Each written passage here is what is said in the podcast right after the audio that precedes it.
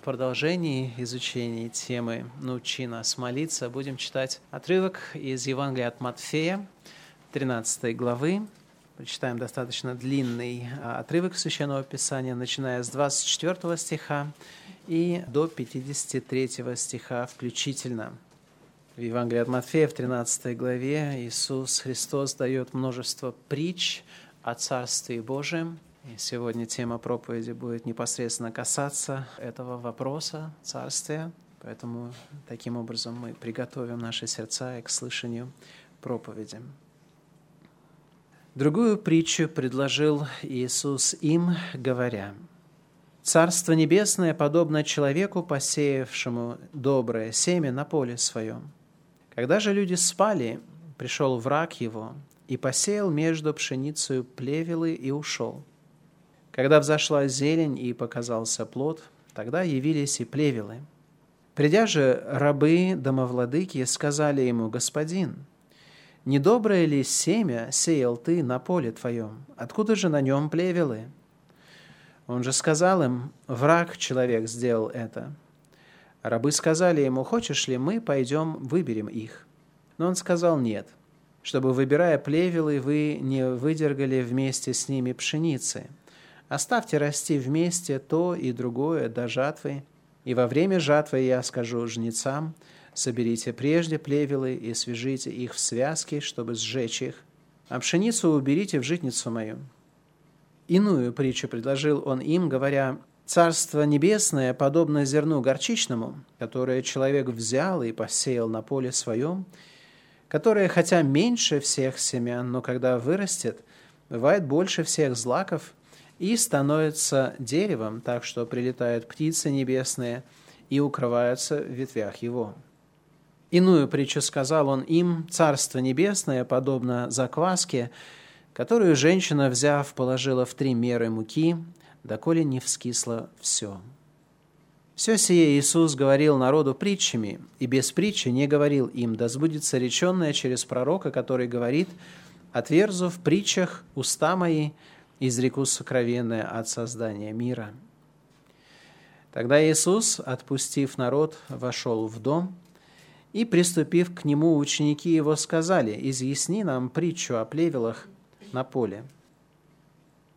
Он же сказал им в ответ, «Сеющий доброе семя есть Сын Человеческий. Поле есть мир, доброе семя – это сыны царствия, а плевелы – сыны лукавого». Враг, посеявший их, есть дьявол. Жатва есть кончина века, а жнецы – суть ангелы. Посему, как собирают плевелы и огнем сжигают, так будет при кончине века сего. Пошлет Сын Человеческий ангелов своих, и соберут из царства Его все соблазны и делающих беззаконие, и ввергнут их в печь огненную, там будет плач и скрежет зубов. Тогда праведники воссияют, как солнце, в царстве Отца их. Кто имеет уши слышать, да слышит. Еще подобно Царство Небесное сокровище, скрытому на поле, которое, найдя, человек утаил, и от радости о нем идет и продает все, что имеет, и покупает поле то. Еще подобно Царство Небесное купцу, имеющему хороших жемчужин – который, найдя одну драгоценную жемчужину, пошел и предал все, что имел, и купил ее. Еще подобно Царство Небесное неводу, закинутому в море, и захватившему рыб всякого рода, который, когда наполнился, вытащили на берег и, сев, хорошее собрали в сосуды, а худое выбросили вон. Так будет при кончине века, изыдут ангелы и отделят злых из среды праведных, и вернут их в печь огненную, там будет плач и скрежет зубов. И спросил их Иисус, поняли ли вы все это? Они говорят ему, так, Господи. Он же сказал им, поэтому всякий книжник, наученный Царству Небесному, подобен хозяину, который выносит из сокровищницы своей новое и старое. И когда окончил Иисус притчи сии, пошел оттуда. Аминь. Мы продолжаем сегодня изучение серии проповедей, направленных на то, чтобы Господь учил нас молиться. Так и назвали эту серию «Научи нас молиться» по словам одного ученика, который озвучил эти слова. И эти слова, как вы понимаете, уже есть молитва, которая была обращена к Иисусу Христу. Мы говорили о том, что каждый учится молитве, взирая, например, людей, которые он видит в церкви, может быть, какую-то литературу, которую он читал – но я уверен, что в жизни каждого христианина также в какой-то момент его жизни он понимает, что если он научится когда-либо действительно правильно молиться, молиться Богу угодным образом, то это наставление должно происходить не от людей, но от самого Господа. Господь учит людей молиться. Мы помогаем друг другу, мы наставляем, мы изучаем Слово Божие, мы молимся вместе – но именно Господь, только Господь Духом Святым может открыть нам наше разумение к пониманию Священного Писания и действительно наставить нас на то, как нам необходимо молиться. К сожалению, религиозный мир, он полон всякого рода практик и предубеждений в отношении молитвы, которые не помогают нам молиться, а наоборот мешают нам молиться. Если сравнивать то, что происходило в первом веке, когда Господь Иисус Христос пришел на землю и наставлял людей, то Он как раз обращал внимание, и Он говорил, не будьте как фарисеи, которые молятся и молятся лицемерно. И потом Он говорил, не будьте как язычники, которые думают, что они своим многословием могут заставить Бога дать им просимое. И он объясняет нам, как нам нужно молиться, и не только объясняет нам, как это нужно делать, но он дает нам удивительный пример молитвы. Пример молитвы дан не для того, чтобы мы заученным образом повторяли ее. Хоть очень часто христиане используют молитву «Отче наш», и ее знают люди наизусть, и она звучит и звучала сегодня, как повторение – но мы должны понимать, что молитва «Отче наш» не дана для того, чтобы ее повторять. Она дана для того, чтобы от нее мы могли научиться. И то, что мы уже открыли для себя, что эта молитва, она имеет ограничения в том, кто имеет право молиться такой молитвой. Это только те, которые являются детьми Божьими, которые действительно по праву могут называть Бога своим Отцом – и во-вторых, мы обратили, что молитва, она состоит из двух главных частей. Первая часть обращает наше внимание на себя тем, что здесь повторяется местоимение «твое», «твоя». Да светится имя Твое, да придет царствие Твое, да будет воля Твоя, и на земле, как на небе. То есть первая часть этой молитвы обращает наше внимание на интересы Божьи, а вторая часть уже состоит из вещей или а, вопросов, тем, которые связаны с нами. И это подчеркивается местоимением «наш», «нам», как сказано, «хлеб наш насущный дай нам на сей день». И прости нам долги наши, как и мы прощаем должникам нашим, и не веди нас во искушение, но избавь нас от лукавого. И когда мы смотрели на структуру вот этой молитвы, то мы как раз подчеркнули то, что сама последовательность, которую Господь здесь дает нам, она уже является учебным пособием, она уже учит нас, что должно быть первично, первостепенно в молитве нашей, а что должно быть второстепенно в нашей молитве. И первостепенным основанием богоугодной молитвы является то, чтобы молитва – была прошением об интересах Божьих, о славе Божией, как мы это видели из прошения «Да светится имя Твое».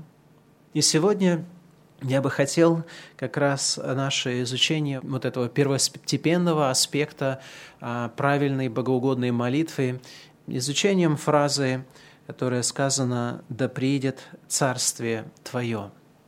Я надеялся в прошлый раз, что мы сможем покрыть первостепенные а, аспекты молитвы воедино, а, но понял а, по ходу проповеди, что нет, придется немножко нам продлить эту серию проповедей, и а, я решил успокоиться тогда и уделять каждому аспекту отдельную проповедь. Сегодня же мы будем смотреть на вопрос о Царстве Божьем. О чем мы должны думать или что мы должны иметь в виду, когда мы говорим слова «Да приедет Царствие Твое»? Если это только слова в нашем понимании, тогда мы не отличаемся от язычников, которые думают, что в многословии своем будут услышаны, которые думают, что вот если я только скажу правильные слова, то Бог обязательно увидит, что я сказал правильные слова, и когда я буду говорить уже о том, что на самом деле мне нужно, Он обязательно будет обращать на это внимание. Мы говорили о том, что первостепенность или же приоритет, который здесь стоит, это не просто какой-то механический приоритет. Это не означает, что мы с вами не имеем права никогда вообще а, просить о каких-то своих нуждах перед тем, как мы будем говорить какие-то формальные слова о том, что вот нам интересно Божье Царство, мы хотим, чтобы имя Божие славилось и так далее. Мы как раз говорили о том, что здесь речь идет о том, чтобы эти интересы, Божьи интересы, на самом деле стали нашими интересами. Для тех, кто является носителями образа и подобия Божия, нет больших интересов, чем Божьи интересы. Понимаете? Мы созданы для этого – Наша греховность заключается именно в том, что мы отвергли Божьи интересы, отодвинули их в сторону и поставили свои интересы превыше Божьих. Мы сделали идолов из самих себя, из своей воли, из своей славы, из своего имени. И спасение – это не что иное, как возвращение нас в состояние, когда мы действительно переживаем о том, что Божье – Именно поэтому, когда Иисус Христос молится, будучи совершенным носителем образа и подобия Божия, будучи Богом, Он учит людей молиться о Божьем. Он учит молиться нас, да светится имя Твое, да приидет Царствие Твое. И главным стремлением каждой молитвы должна быть Божья слава – которое является через господство Иисуса Христа и совершается через исполнение Его воли здесь на земле. Тема о Царстве Божьем или Царстве Небесном, наверное, вы знаете, что Царствие Небесное, вот это слово «небесное», это просто один из способов, который евреи регулярно использовали в отношении самого Бога.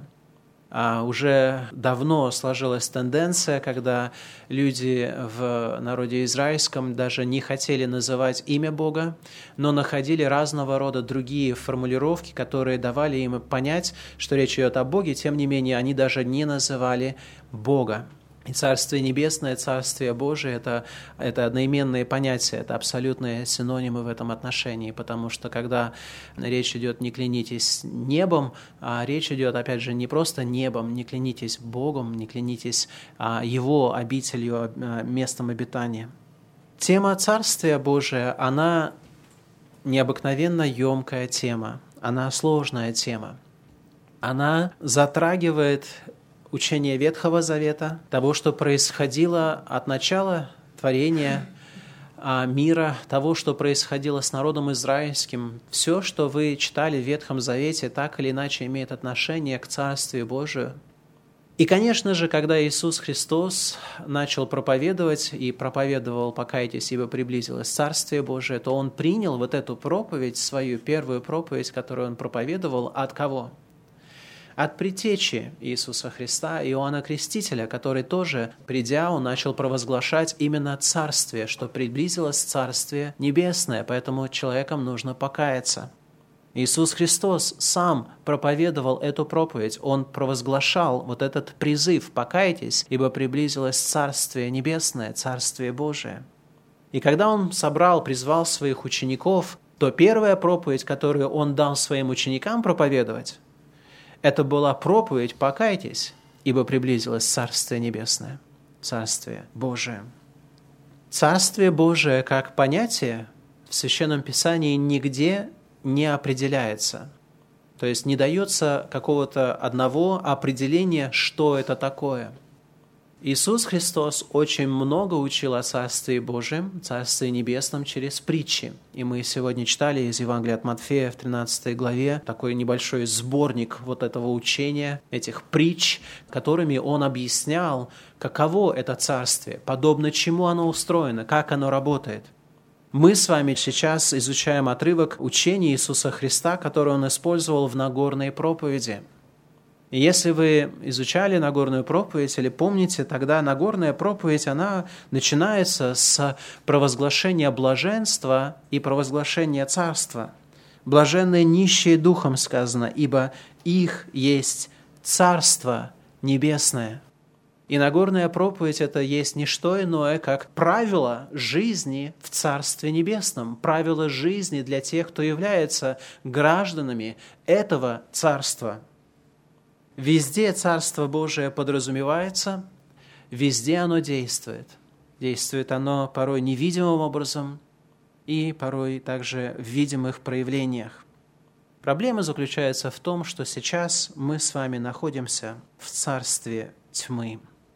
Вообще вопрос о царстве – это вопрос, который я чувствую, как будто бы он от нас очень отдален. Я не знаю, вот как вы, ну, может быть, потому что мы сейчас живем во время демократии, да, когда, в принципе, мы уже свергли царя давным-давно, и у нас мысли просто даже не приемлют концепцию того, чтобы один человек господствовал над массой людей. Когда мы читаем повествование о Царстве Божьем, это звучит как какой-то архаизм, как что-то такое, которое не имеет отношения к настоящей действительности – Понимаете, мое переживание в этом? Я чувствую, что как будто бы я наблюдаю за этим процессом со стороны, а на самом деле, на самом деле мы с вами живем, и все задействованы в царстве.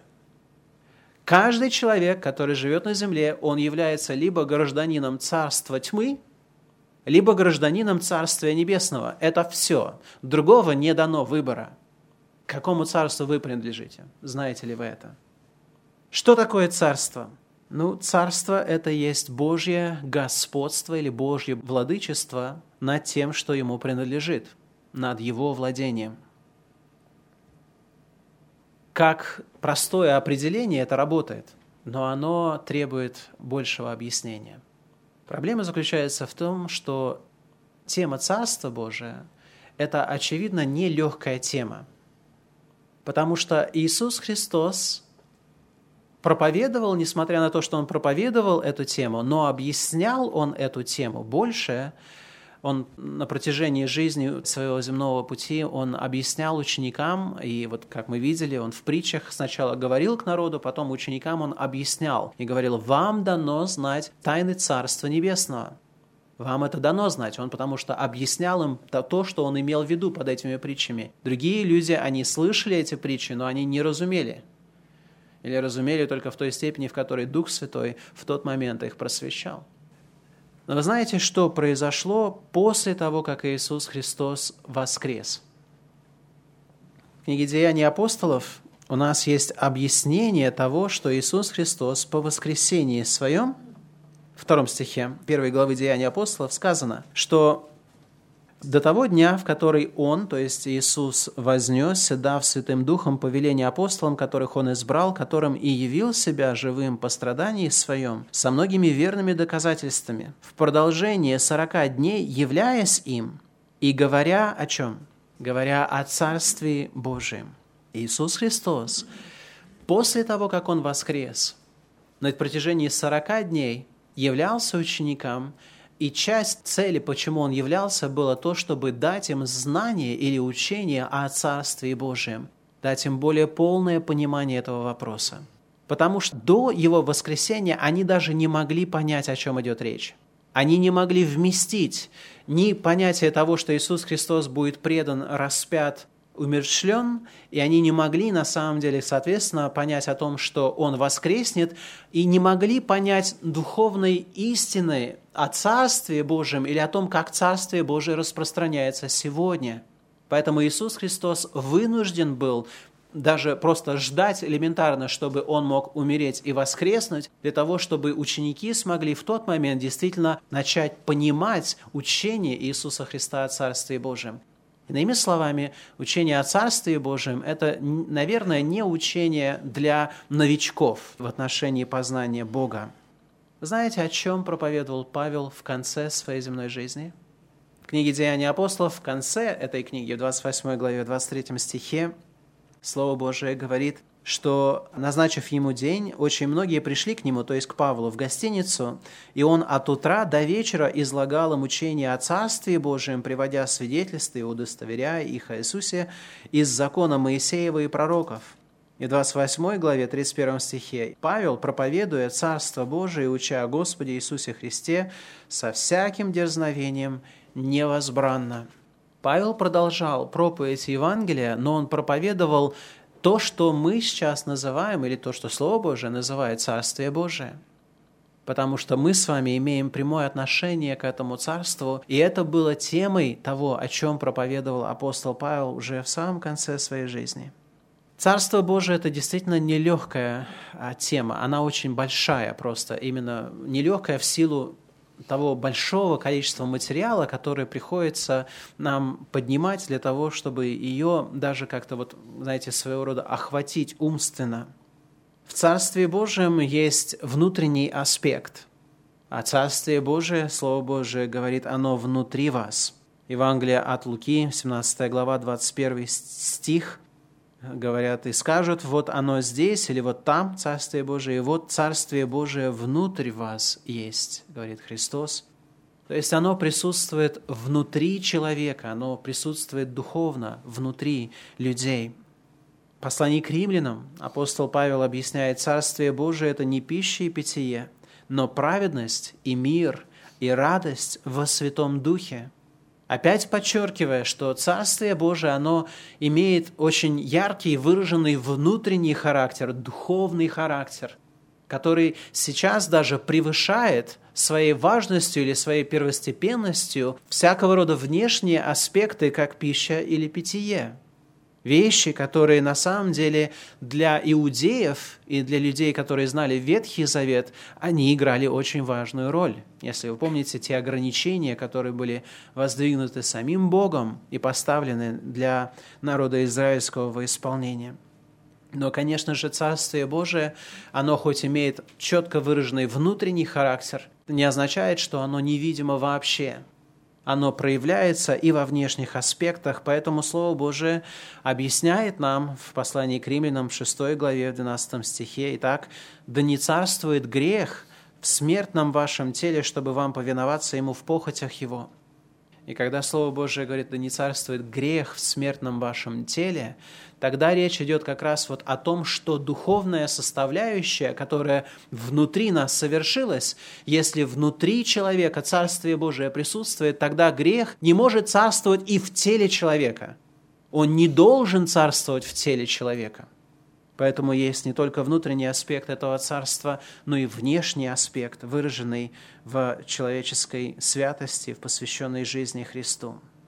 Но как Царствие Божие распространялось? Или как можно сделать такой обзор своего рода истории Царствия Божия? Но все, конечно же, начинается с книги «Бытие», и история о Царстве Божьем для нас также а, обретает свое начало в книге «Бытие». Мы видим, что вначале сотворил Бог небо и землю, и потом в конце своего творения Бог сотворил человека. И сказал в 26 стихе 1 главы книги «Бытие», «Сотворим человека по образу нашему и по подобию нашему, и да владычествуют они над рыбами морскими, и над птицами небесными, и над скотом, и над всею землею, и над всеми гадами, присмыкающимися по земле». Многие богословы, которые изучают вот этот вот текст – они обращают внимание на близость того, что здесь сказано. Бог сказал, сотворим человека по образу нашему и по подобию нашему. И первая функция, о которой говорится в этом стихе, это функция, которая называется функцией владычества. Обратили внимание? Сказано, сотворим человека по образу нашему и по подобию нашему, и да владычествуют они над всей землей. Иными словами, такое впечатление, что книга «Бытие» вкладывает тот смысл, что Бог сотворил человека для владычества. для господства, для царствования, другими словами. Потому что слово «царство» – это слово, которое связывает вот эти понятия. Царствующий – это тот, который владеет, это тот, который господствует, это тот, который управляет всем, что происходит. И Бог сотворил человека, и часть образа и подобия Божия в человеке – это есть право на владычество – право на господство. Бог сотворил человека для владычества и господства. Но что сделали люди? Вместо того, чтобы господствовать, они отдали свою власть другому существу. И мы знаем, что это существо есть дьявол. В книге Бытие в третьей главе мы читаем то, как дьявол хитростью своей приобрел эту власть от людей – люди, послушавшись дьявола, они стали существами, которые свою власть передали дьяволу и стали людьми, находящимися под его властью. И это то, о чем Священное Писание свидетельствует о всех людях, живущих по всему лицу земли. И в послании к Ефесянам во второй главе нам объявляется, что все те, которые сейчас являются сынами Царствия Божия, до того момента, как они стали сынами Царствия Божия, были людьми, которые находились под владычеством другого существа, которое есть сатана и дьявол. Сказано во второй главе, в первом стихе, «Вас, мертвых по преступлениям и грехам вашим, в которых вы некогда жили по обычаю мира сего, по воле князя, господствующего в воздухе, духа, действующего ныне в сынах противления, между которыми и мы все некогда жили по нашим плотским похотям, исполняя желания плоти и помыслов, и были по природе чадами гнева, как и прочие». Вот это есть портрет каждого человека, который сейчас не находится в Царстве Божьем. Он находится в царстве тьмы, в царстве дьявола, в царстве греха, в царстве своих похотей, которых он является рабом. Это подтверждается тем, что дьявол, когда он искушает Иисуса Христа, то помните, что он говорит, что все царства они были переданы ему. Кем они были переданы ему? Не Богом. Конечно же, косвенно Богом, потому что вся власть от Бога, Бог дал нам власть, а мы отдали эту власть дьяволу. Мы с вами передали это царство, которое Бог предназначал для нас. Мы передали его этому страшному существу, которое господствует во зло и во вред. Что происходит дальше на страницах Священного Писания в развитии вот этого идеи царства? Мы знаем, что Бог установил свое царство на земле. Он избрал народ израильский, искупил его из рабства египетского. И не только из рабства египетского, он искупил его для себя, обособил этот народ и сделал его своим царством на земле. Израиль был по своей системе управления теократией, то есть где Бог является кратос, властелином над ними. Он решал, он давал законы, он делал решения. Все, что делалось в Израиле, подчинялось его воле. Он был владыкой народа израильского, уникальным владыкой народа израильского, которого он искупил. И об этом свидетельствует как раз книга «Исход» и далее. Бог установил свое царство, избрав Израиля – а что произошло с народом израильским? После того, как Бог избрал Израиля, Он ввел его во владение, да, потому что у царства должен быть царь, у царства должен быть народ, и у царства должен быть, должно быть владение, да, то есть место, над которым, территория, над которым царь царствует, где его владычество, оно неоспоримо. В этом смысле Бог ввел народ израильский в землю обетованную, и то, что происходит, как только они завоевали эту землю, хотя бы частично, то начинается период кого? Судей. А в период судей подчеркивается одна тема в заключении этой книги, что каждый жил как ему угодно, потому что не было царя в Израиле. И в книге Самуила мы читаем о том, как народ Божий, уже уставший от состояния, где каждый поступал, как ему вздумалось, они начали просить у Самуила царя, подобно царей народов, которые окружали их. И в первой книге Царств, 8 главе, когда они собрались и обратились к пророку Божию, чтобы он поставил им царя, помазал им царя, Бог говорит, что не печалься, они не тебя отвергли, они меня отвергли. Потому что, очевидно, Бог считал себя их царем. Причина, почему все, что происходило в книге Судей, происходило таким ужасным образом, потому что это уже было свидетельство того, что люди отвергли Божье Царство – у них не было земного царя, это так, но у них был Царь Небесный, у них был Господь, который должен был царствовать над ними. И когда они сказали, поставь нам земного царя, они отвергли тем самым, это было отвержение царства Бога над собой. Бог, тем не менее, уступил в этом людям, и появилось царство Израиля. Оно было сначала единое царство, и у нас был царь Саул, потом был царь Давид, потом был царь Соломон. И во время Соломона царство после его раздвоилось, оно разделилось. У нас стало два царства, одно северное, другое южное, и все привело к тому, что и эти царства не смогли устоять. Северное царство, все цари, которые были в Северном царстве, без исключения были цари неугодные Богу. Они отвергали волю Божию и не поступали по воле Господа, который Он завещевал царям исполнять. В царстве Южном, в царстве Иудеи были добрые цари, не было совершенных царей, и в конце концов и то, и другое царство, оно рухнуло. Царство Северное было уничтожено в 722 году, царство Южное, царство Иудейское было уничтожено в 586 году. И с тех пор в Израиле не было царя, от семени Давида. Не было такого царя. Были другие цари, которые были поставлены уже там во времена римлян и так далее, но не было царя обещанного. Все это как раз говорит о том, что Бог действует в Израиле.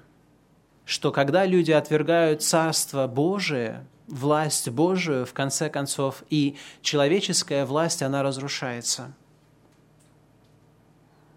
Бог же при всем том, что Он предвидел и предвкушал вот это разрушение, которое будет, Он дал обет, Он дал обещание, Он вступил в завет с Авраамом, вступил в завет с Давидом и обещал, что придет царь, который исполнит во всем его волю. И об этом царе как раз идет главная речь во, во всех пророчествах, и во многих даже псалмах и в учении Священного Писания.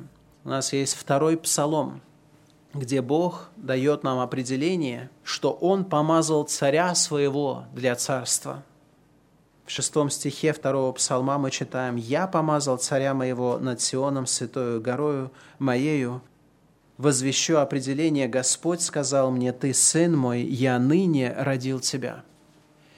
Наши рождественские тексты, которые мы любим читать, это тексты, которые провозглашают, что родился не просто младенец, родился царь. Когда мы смотрим на Иисуса Христа, тогда мы не видим особо много царского величия.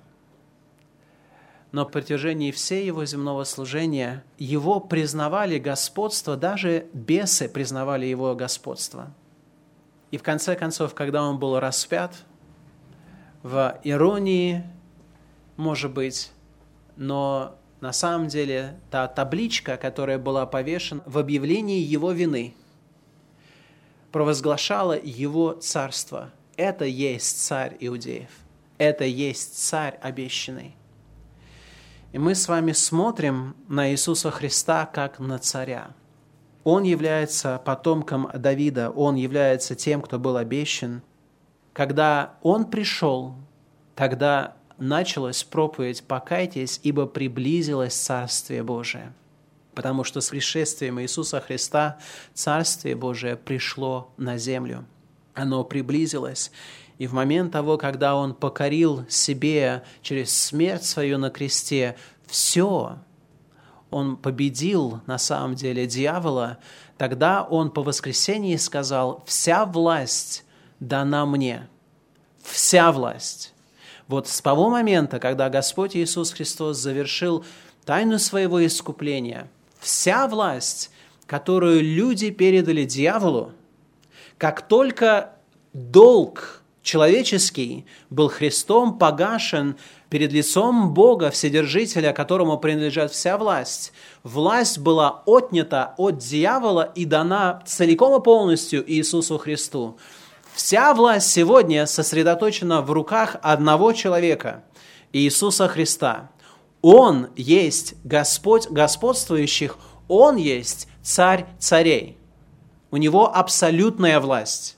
Никто сейчас не может встать перед Ним и сказать, что ты делаешь потому что он исполнил абсолютно все требования Божьей справедливости и по праву является царствующим, господствующим Господом и Спасителем. Как только Иисус Христос пришел, тогда началось действительно распространение Царства Его уже сейчас. Оно сейчас действует на земле – и как раньше в Ветхом Завете явным, видимым проявлением Царствия Божия был Израиль, сейчас видимым проявлением Царствия Божия является церковь, видимая церковь Иисуса Христа. И те правила или требования, которые Иисус Христос объяснял, каким образом работает это царство, мы можем видеть, как это царство действует и сейчас. Сегодня, если вы посмотрите на церковь, она распространяется именно так, как здесь сказано. Она начинает с малого, как вот берется тесто, и туда кладется маленькая закваска, и оно постепенно, постепенно, постепенно захватывает абсолютно все, доминирует абсолютно все так и Царствие Иисуса Христа. Да, оно было начато горской, небольшой горской людей, которым Господь верил проповедь о Царстве. А мы с вами приняли то, что называется Евангелием Царства Божие. Оно так называется в Слове Божьем. Мы проповедуем Евангелие Царя, Евангелие того, который сейчас господствует над всей землей. И вот это царствие, оно началось в Иерусалиме, и оно распространяется от Иерусалима до Иудеи, потом от Иудеи до Самарии, от Самарии оно распространяется до предела Вселенной. Оно дошло сейчас до нас с вами, и мы продолжаем проповедь этого царства, и оно продолжает охватывать этот мир. В этом царстве мы видим, что присутствуют сыны царствия в одном месте, и в том же самом месте бывают люди, которые являются по притче плевелами или сынами тьмы. Придет время, когда будет это разделение произведено, но сейчас не то время. И мы с вами живем как раз в контексте, где среди тех, которые именуют себя именем Господа, есть люди, которые, к сожалению, именуют Его напрасно. Они говорят «Господи, Господи», но Господь в день судный скажет им «Отойдите от меня, я никогда не знал вас». Вы не приняли моего царства. Ваши слова «Господи, Господи» – это были лишь слова. В этом царстве есть не только настоящий элемент, но и будущий элемент. Нет возможности просто смотреть на огромное количество текстов, которые просто говорят нам о том будущем царстве, которое укоренится, которое утвердится. В книге Даниила у нас есть очень яркие пророчества о том, как эти царства земные будут заменяться одно за другим, но в конце концов будет поставлено царство, концу которого не будет. Оно будет абсолютным вселенским царством и бесконечным царством, царством вечным. И это есть царство нашего Господа Иисуса Христа. У царя есть право, право, которое он имеет по достоинству, потому что он есть Бог и Творец всего – но для народа искупленного мы с вами являемся гражданами царства, потому что Господь и искупил нас из царства тьмы. Он избавил нас, Он является спасителем нашим. Он перевел нас, транслировал нас из царства тьмы в царство свое, царство своего возлюбленного Сына, говорит Слово Божие. У этого царя есть территория. Территория на данный момент, она не обозначена географически – она распространяется внутри людей. Территория Господа – это сердца людей. Это душа человека. Это территория Божия. Это есть то, где есть царствует, царствует Господь. Мы с вами не можем даже назвать Иисуса Господом, кроме как Духом, который живет в нас, Духом Святым. Это говорит о том, что Царствие Божие, опять же, оно находится внутри нас. Верующие семьи – это является территория Царствия Божия. Это так. Это может быть немножко сложно вместить, но так же, как и церкви, являются, опять же, опять же, смешанным контекстом, где присутствуют верующие и неверующие люди, к сожалению, видимой церкви, так и в семьях, где есть главенство Христа, это есть территория Божьего Царства. Она должна быть территорией Божьего Царства. И в христианских правильных семьях правило Царства действует, распространяется на людей, которые живут в этих семьях. Церковь – это следующее территориальное владение Господа Иисуса Христа. Конечно же, речь идет не о каких-то физических координатах, речь идет о людях, которые собраны во имя Его, которые провозглашают Иисуса Господом и Царем. Но в конце концов, вот эта закваска царства, она будет распространяться, и все народы будут признавать господство Иисуса Христа, настанет момент, когда все люди преклонят, все творение преклонит колено свое перед Господом, и все будут провозглашать Его достоинство как Господь. Когда мы просим поэтому, да приедет Царствие Твое, что мы, о чем мы просим или что подразумевается под этим прошением? Никто не может действительно помолиться этой молитвой от сердца, который прежде всего не отверг царство тьмы.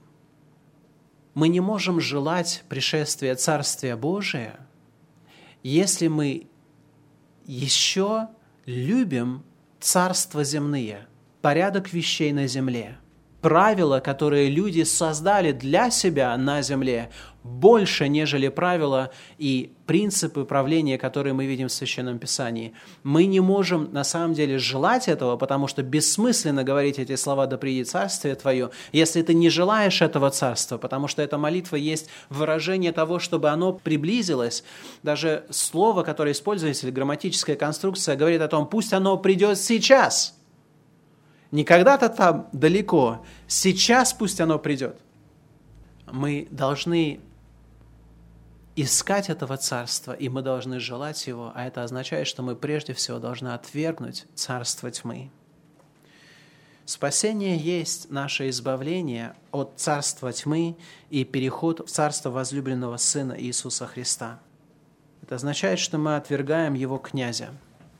Мы отвергаем дьявола на самом деле – Христос много говорил о том, что дьявол есть князь мира сего, он является владыкой в этом мире, но этот владыка ничего не имел в Иисусе Христе, и те, которые становятся частью, единым со Христом, они отвергают его владычество, они на самом деле вступают в борьбу с этим князем, отвергая его владычество над своей жизнью – Отвергать его владычество – это означает отвергать не просто его самого, это значит отвергать его цели и его методы.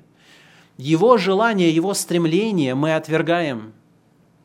И мы отвергаем его методы борьбы, его методы удовлетворения своих желаний, которые всегда происходят в виде греха. Вы некогда жили по обычаю мира сего – по воле князя, господствующего в воздухе. Вы некогда так жили. Но Бог перевел вас в новое царство. У вас есть новый царь, у вас есть новые правила жизни в подчинении воле этого царя. Вы отвергаете его цели, вы отвергаете его методы, и Нагорная проповедь становится для вас правилом жизни. В мире сем люди ведут себя по-разному – те, которые владычествуют, чем больше у них силы, чем шире каблук, тем они думают, они могущественнее и сильнее. В Царстве же Божьем правила мира сего, они практически всегда переворачиваются с головы на ноги, если можно так сказать. Потому что Бог как раз ставит на место наше владычество. Владычество существует не для того, чтобы репрессировать других людей, для того, чтобы оно было во благо, так же, как и господство Иисуса Христа является владычеством благим, во благо всем Его подчиненным, всем нам, всем рабам Его. Послание к Ефесянам сказано, «Наконец, братья мои, укрепляйтесь Господом и могуществом силы Его» Облегитесь во все оружие Божие, чтобы вам можно было стать против козней дьявольских, потому что наша брань не против крови и плоти, но против начальств, против властей, против мироправителей тьмы века сего, против духов злобы поднебесной. Для сего примите все оружие Божие, дабы вы могли противостоять в день злый и все преодолев устоять. И в послании к Ефесянам 4 глава 21 стихе. И далее все свое сводится к тому, чтобы мы не давали место дьяволу. А это проявляется очень простым образом. Как вы или как мы даем место дьяволу? Если посмотреть на послание к Ефесянам с 21 стиха, сказано, вы слышали о Нем, о Христе, и в Нем научились так, как истинно в Иисусе, отложить прежний образ жизни ветхого человека, истлевающего в обольстительных похотях, обновиться духом ума вашего, облечься в нового человека, созданного по Богу, в праведности и святости истины. Посему, отвергнув ложь, говорите истину каждый ближнему своему, потому что мы члены друг другу. Когда человек лжет, он дает место дьяволу. Гневаясь, Слово Божие говорит, не согрешайте, Слово да не зайдет во гневе вашем, потому что когда человек гневается во гневе своем и согрешает в этом, он дает место дьяволу. Кто крал, впредь не кради. Лучше труди, сделая своими руками полезное, чтобы было из чего уделять нуждающемуся. Никакое гнилое слово да не исходит из уст ваших, а только доброе для назидания. И когда мы позволяем говорить слова не к назиданию, злословие, пустословие, тогда мы даем место дьяволу. Мы оскорбляем Духа Святого. Таким образом, а Слово Божие учит нас, не оскорбляйте Духа Святого, которым, Духа Божия, которым вы запечатлены в день искупления. Всякое раздражение, ярость, гнев и крик – и злоречие со всякою злобою да будут удалены от вас. Но будьте друг к другу добры, сострадательны, прощайте друг друга, как и Бог во Христе простил вас. И последняя часть звучит практически как уже Нагорная проповедь вновь, потому что Царство имеет свои правила, свое действие. Когда мы просим «Да придет Царствие Твое», мы просим о том, чтобы это Царствие воистину приближалось. Мы стремимся его приблизить невозможно просить об этом, если вы сердцем и душой не горите желанием сделать все возможное в ваших силах для того, чтобы оно пришло. Молитва всегда возлагает на молящегося ответственность. Мы об этом говорили. Невозможно, говорит, для светиться имя Твое, если ты не, не желаешь жить в святости. Оно не будет светиться, что бы ты ни говорил. И невозможно, говорит, да придет царствие Твое, если ты не стремишься его приблизить. А как мы с вами приближаем Царствие Божие? Мы, как мы уже говорили, отвергаем прежде всего царство тьмы, царство дьявола, и это есть покаяние наше. В покаянии именно это и происходит. Происходит смена власти в жизни человека. Он отвергает прежнюю ветхую власть ветхие желания, дьявольские похоти и стремления, и он обращается к новому царю, к новому господину. Мы называем Иисуса Господом. Удивительно, что на кресте один из разбойников обратился к Иисусу Христу, и вы помните, что он сказал? Он сказал одну молитву. Он сказал, «Помяни меня, Господи, когда приидешь в Царствие Твое. Этот разбойник знал гораздо больше, я думаю, о Царстве Божьем и о том, на кого он смотрел в тот момент, нежели мы готовы ему предоставить а, или убеждать, уверять. Он не просто уверовал в Иисуса Христа, он признал в нем Господина и Царя, и Царствие Божие видел в нем. Иисус Христос принял всю власть, поэтому мы должны как раз верить в Него, как в Царя – И Слово Божие говорит, если устами твоими будешь исповедовать Иисуса как? Господом. И сердцем веровать, что Бог воскресил его из мертвых, то ты спасешься. Наше обращение ко Христу есть обращение к Нему как к Господу, признание Его господства над нами – и, конечно же, мы приближаем Царствие Божие, когда мы не даем место дьяволу, то есть мы не живем уже согласно нашим ветхим похотям и стремлениям и желаниям, когда мы не грешим. Но когда мы, наоборот, делаем дела Божии, когда мы подчиняемся Духу Царствующему, Духу Царственному в нас, Духу Божьему – потому что говорящий духом не произнесет анафеменно Иисуса, и никто не может назвать Иисуса Господом, как только Духом Святым.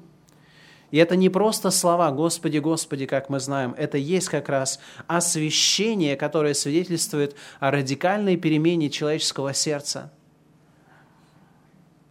Дела плоти, они суть известны. Это прелюбодеяние, блуд, нечистота, непотребство – идолослужение, волшебство, вражда, ссоры, зависть, гнев, распри, разногласия, соблазны, ереси, ненависть, убийство, пьянство, бесчинство и тому подобное, предваряю вас, как и прежде предварял, что поступающие так Царствие Божие не наследуют. Потому что Царствие Божие, оно внутрь нас, оно меняет нас изнутри, и оно дает нам стимул к освящению. Мы освящаемся, мы не просто называем Иисуса Господом, мы начинаем творить волю своего Господина в своей жизни.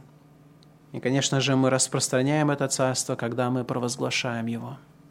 Именно так Царствие Божие достигло и вас. Вы услышали проповедь Евангелия – и как Павел осознавал себя должником всех людей, так и мы должны осознавать себя должниками всех людей. И мы должны проповедовать и распространять эту весть об Иисусе Христе. Покайтесь и веруйте в Царя, покайтесь и признайте господство Иисуса Христа в вашей жизни.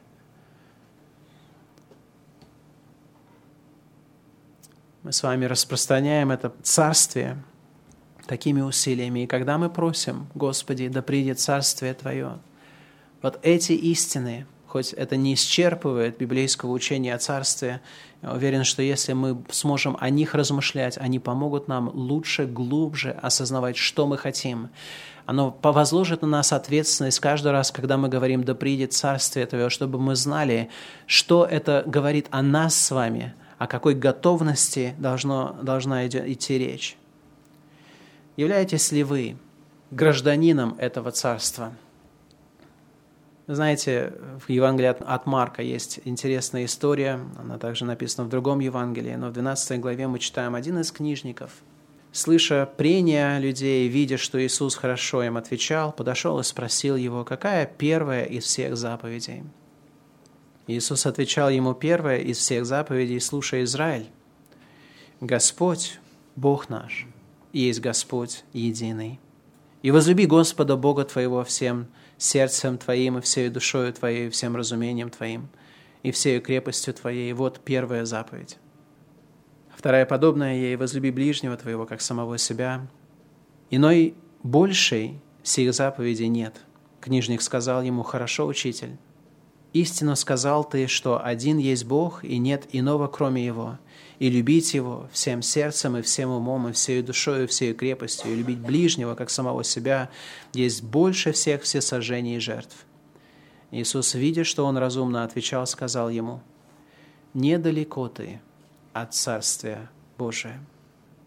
Но недалеко – это недостаточно. Этот человек разумно отвечал на основании Писания. Он уразумел главную и первую заповедь и впечатлил Христа тем, что действительно он признал в ответе Христа истину. Но при всем том, что он это знал, он был недалеко от. Близко, но еще не там. Матфея в 5 главе мы читаем в 20 стихе, «Если праведность ваша не превзойдет праведности книжников и фарисеев, то вы не войдете в Царство Небесное». И в Евангелии от Иоанна в 3 главе мы читаем, Иисус в беседе с Никодимом сказал, «Истинно, истинно говорю тебе, если кто не родится свыше, тот не может и увидеть Царствие Небесное, Царствие Божие. Если кто не родится от воды и духа, тот не может войти в Царствие Божие». И сегодня вот вопрос царствия, он превращается в очень простой вопрос. Знаете ли вы царя? Подчинили ли вы свою волю Ему? Признали ли вы в Иисусе Христе своего Господа, а значит, себя признали Его рабом, тем, который должен исполнять Его волю? Никто не может этого сделать, кроме как Духом Святым. Но если в вашем сердце как раз Дух Божий сейчас обращается к вам и говорит, признай величие этого царя, признай его господство в твоей жизни – тогда это именно то, что вам сделать. Проповедь Евангелия – это не просто предложение подружиться с Иисусом Христом. Это есть призыв, повеление покаяться и подчиниться Его воле. И если вы не знаете Христа, это именно то, что вам нужно сделать. А если вы говорите, вы знаете Христа, вы называете Его своим Господом, проверьте свое сердце – Действительно ли, когда вы говорите «Господи, Господи», вы послушны Его воле? Или вы просто играете с Ним в игру, где внешне вы ставите какие-то религиозные практики, даже можете делать себе какое-то имя в том, что вы можете служить Ему, а в сердце своем отвергаетесь Его, и в сердце Господь знает, вы не знаете Его, и Он не знает вас. Вы не в спасительных отношениях друг с другом.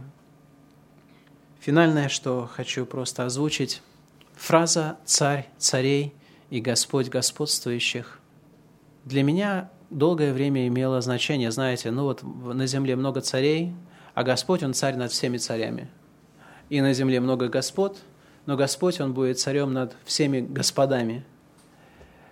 Но вы знаете, что мне кажется гораздо более удивительно – эта фраза используется не просто как описание Господа над землей и над царями земными.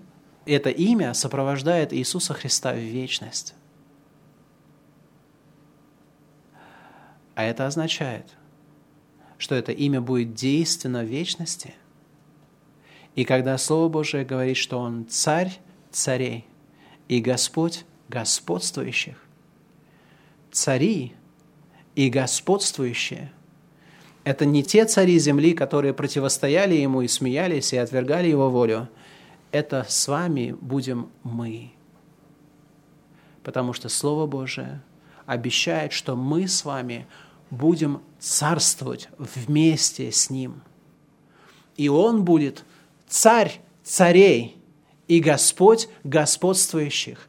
И спасение – это есть действительно сила, которая делает человека – владычественным человеком, не в смысле мирском, так же, как и Царствие Божие, оно не распространялось мирскими мерками, мечами, оружием и так далее, но в смысле духовном. Мы с вами становимся владыками над, своей, над, своим, над своим духом, над своим телом, подчиняя все Царствие и воле Божией.